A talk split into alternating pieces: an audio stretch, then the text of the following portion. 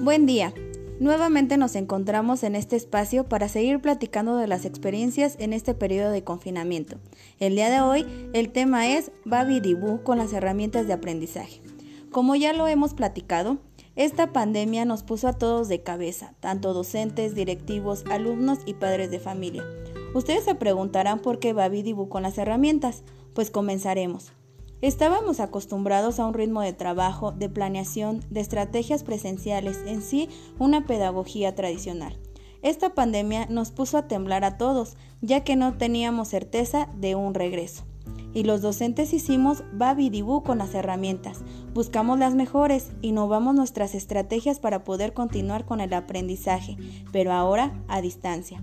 Los principales cambios fueron la organización de los contenidos, ya que es un poco complicado seguir con el mismo orden.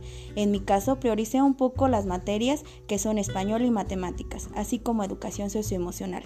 También las actividades o situaciones de aprendizaje cambiaron. Ahora se llevan mediante videollamadas, se platican procedimientos, conceptos o temas que sean de mayor importancia. La evaluación de los aprendizajes se lleva a cabo mediante escalas estimativas, enfocadas al diálogo, en la forma en que se expresan los alumnos. Es importante destacar que se llevan actividades colectivas, lluvias de ideas, rompecabezas, exposiciones, entre otros. Esto se logró con la mejora de la comunicación entre padres, alumnos y docentes. Aunque al principio sí hubo dificultades, ya que no todos los papás sabían manejar la tecnología, como son las plataformas y los recursos que se les enviaban.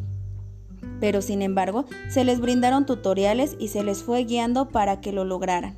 Un poco difícil, pero si me lo preguntan ahora, es muy satisfactorio, porque con el apoyo de todos lo logramos.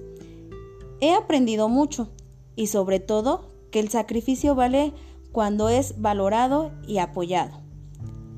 Así que ahora a seguir con lo aprendido innovar, escuchar, colaborar y ser empático para continuar con un buen fruto de aprendizajes y desarrollo en los alumnos. Así fue como Babi Dibu de Herramientas se convirtió en algo tan importante y real. Me despido con un abrazo fuerte y esperando que sigan cuidándose. Que tengan lindo día. Bye.